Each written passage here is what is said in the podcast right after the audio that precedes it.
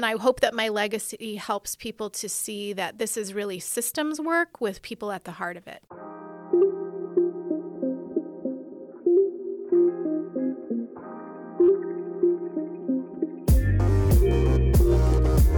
Hey, Avid family. This is Stephanie Downey. And I'm Kelly Hogan Flowers. From RIMS Avid, and you're listening to the RIMS Avid Roundtable, the podcast where we discuss all things Avid. On this podcast, we sit down with a special guest to talk about their Avid journey.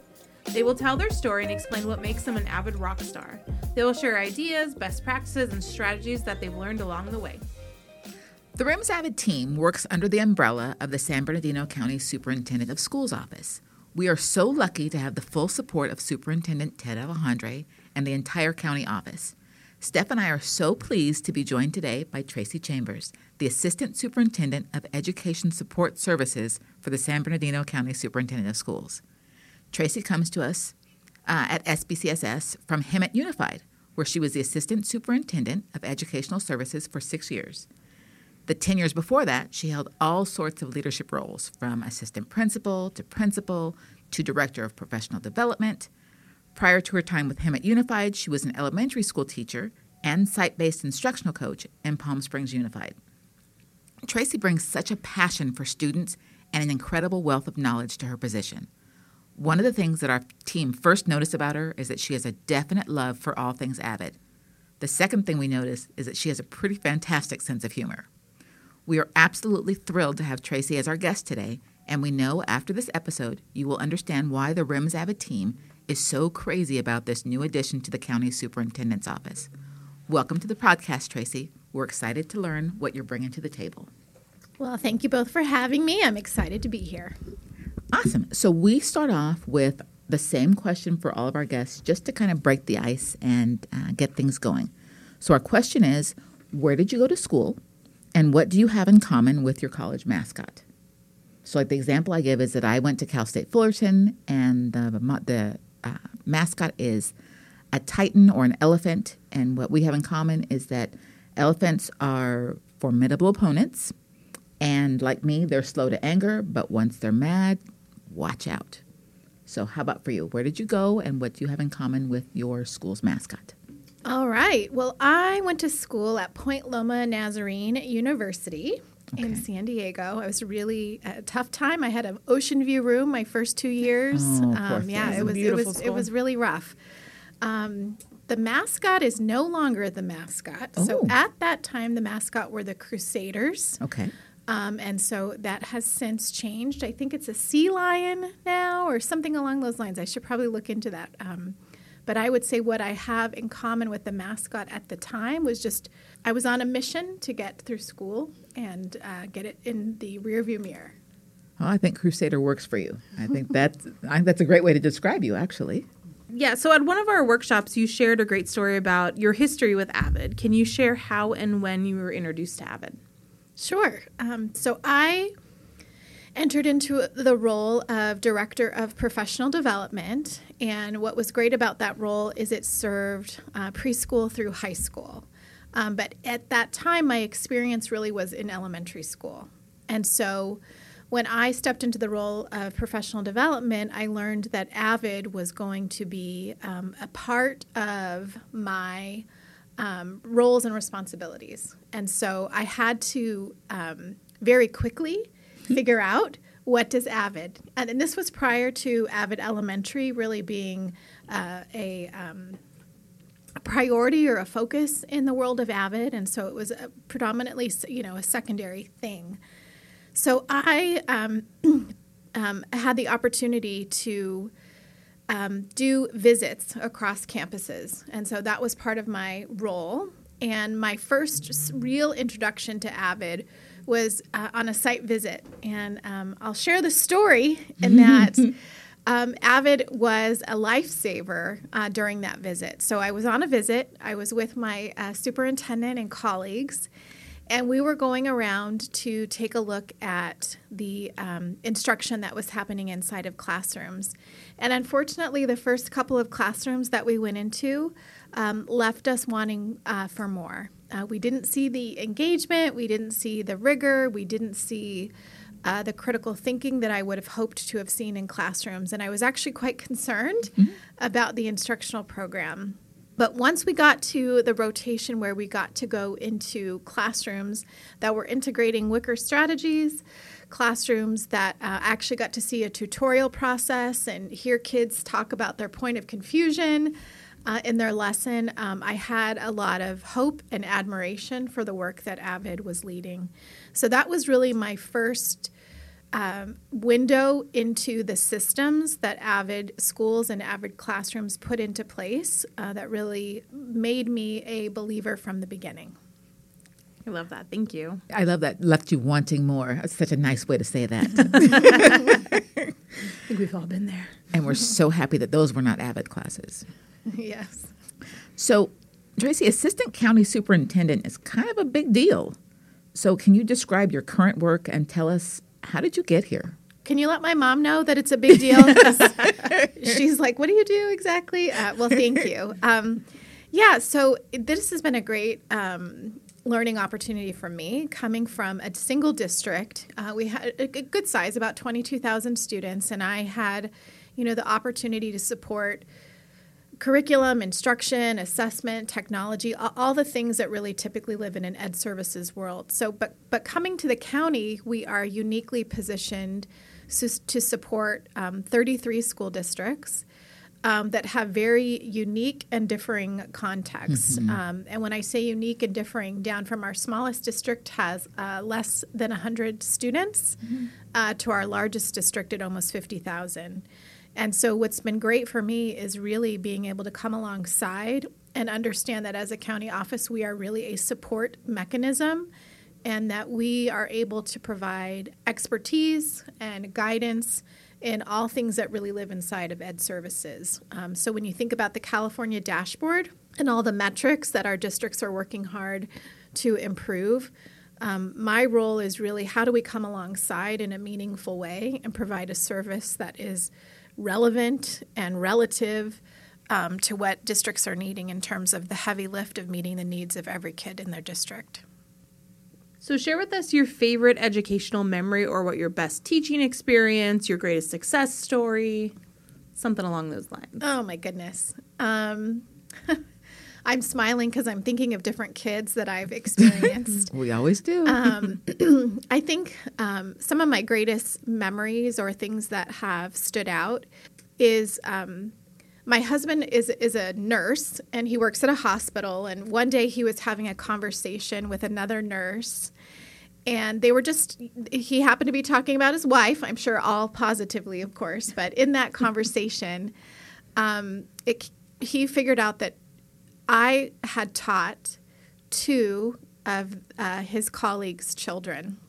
And it was this great connection um, in that, you know, she, of course, said all the lovely things, like you were their favorite teacher and all of that.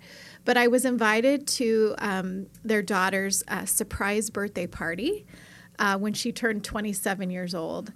And um, I got to walk in and uh, see my former student, and she immediately recognized me, which made me feel good because it has it had been a minute. and she said to me, she remembered the letters that I had written to her over the summer. Um, in between, um, after she was my student, and that she had saved them, and so I think that's just one of my my favorite things. Um, and I regularly get to hear how she's doing through her mom, who works with my husband. But just that full circle um, experience of seeing a little, I had her when she was in second grade, and she was this darling little quiet and shy student. And now this, um, you know, adult that has a great future ahead of her, and uh, so that for me has been really um, powerful, and just seeing it all come together. Oh, I love that. Thank It's you a for great sharing. one. All right. So, what would you like to be your educational legacy? You know, when people talk about you years from now, when you're at your retirement, years from now, no time soon, um, and they're talking about just the impact that you've made, what what would you like your legacy to be? That's a great question. It's funny because I have two seven year old kids. Um, so I often think about what do I want my legacy to be for my own children. Um, I think in my work environment, um, A, I think I want people to say that um, I cared about them as a person. Um, I think above all things that that is really meaningful to me about how um, how people are treated. So that's thing one. I want them to say, um, you know, she was kind, she was caring, she was thoughtful, and cared about others. I think on the really technical or professional side, I'm really passionate about improvement. And I really learned a lot of lessons around leading the work that involves people. Um, and um, systems have problems, um, people have needs. And so I really want to emphasize that there are lots of ways of going about improving and getting into a disposition where you don't make it about people, you make it about what are the systems or the conditions that are in place to get the outcome that we desire. And I hope that my legacy helps people to see that this is really systems work with people at the heart of it. We've definitely done that that kind of you know that kind of work together in our in our meetings, um, and I do appreciate that because you know for so many of us there's that connection to people. You know, of course, as teachers, it should be people first, but it can't be people only. Mm-hmm. And I think that a lot of the time, you know, I, I think one of our, my favorite activities is when we talked about not rushing in to fix, um, which is a hard thing to do when when you're bossy, like some of the people at this table. Um, She's not talking about me, is she? I don't think she's talking about me either. I'm talking about me.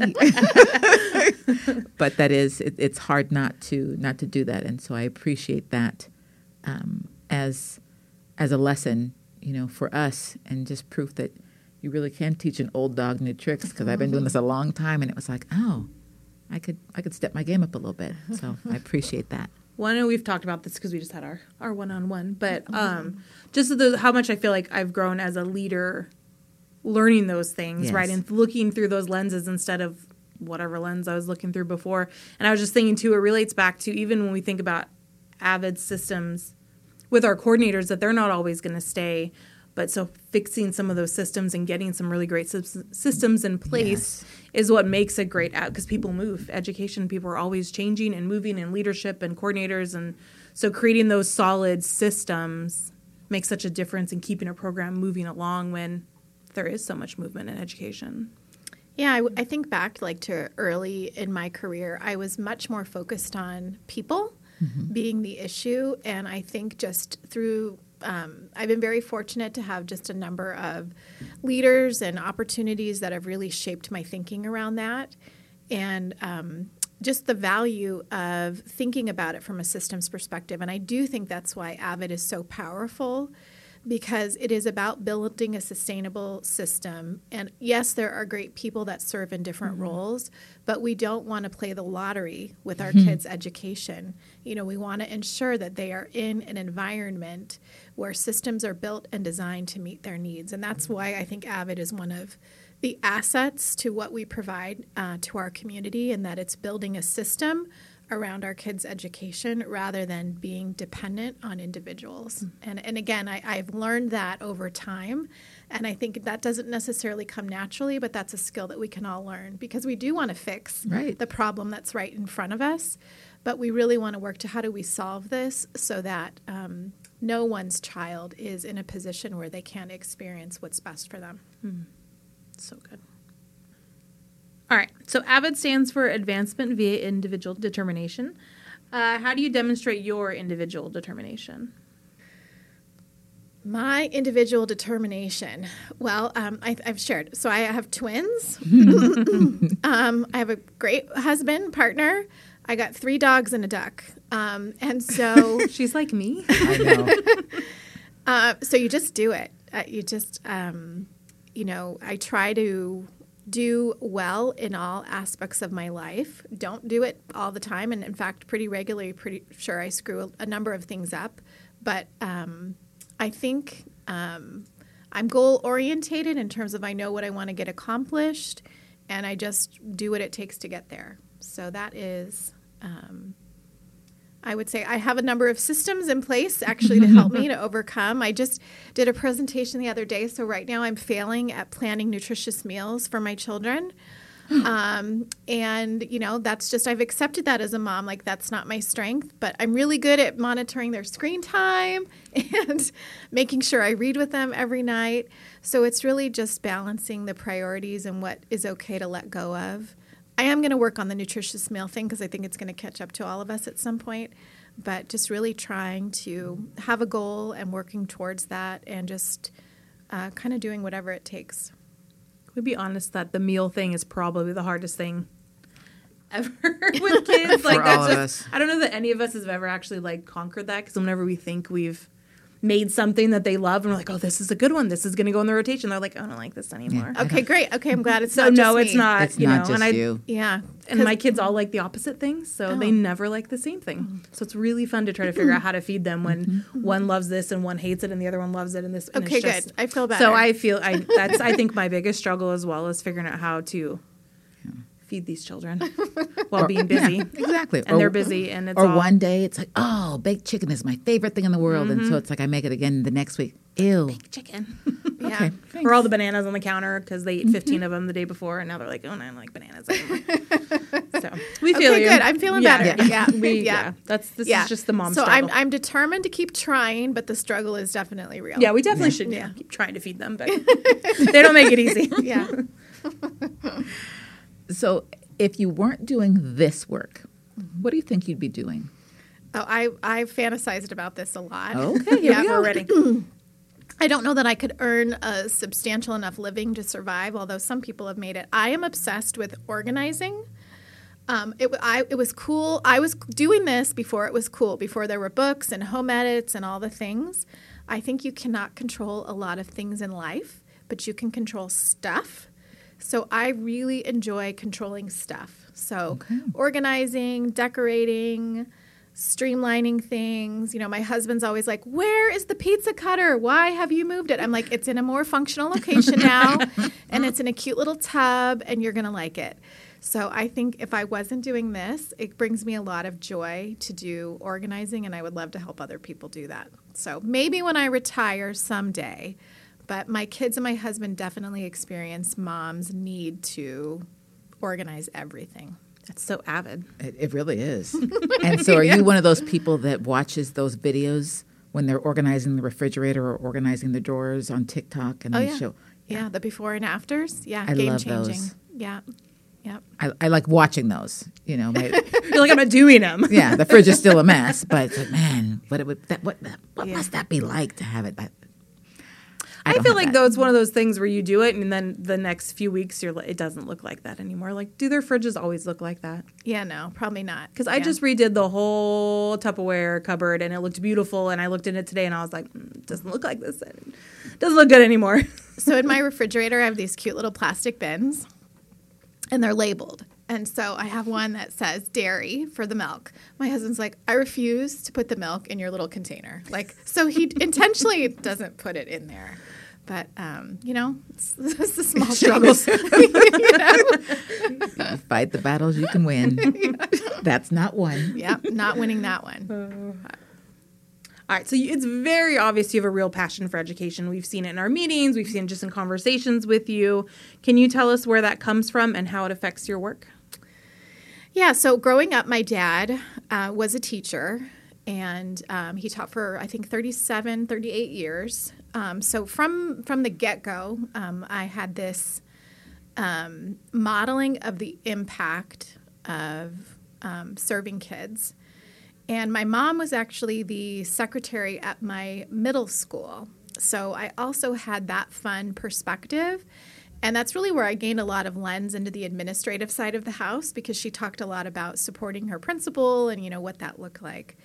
But my dad, um, our our home, our physical home, and this was you know a long time ago, but our, our front yard, um, my parents took out all of the grass and um, concreted the front yard so that we could have a basketball court.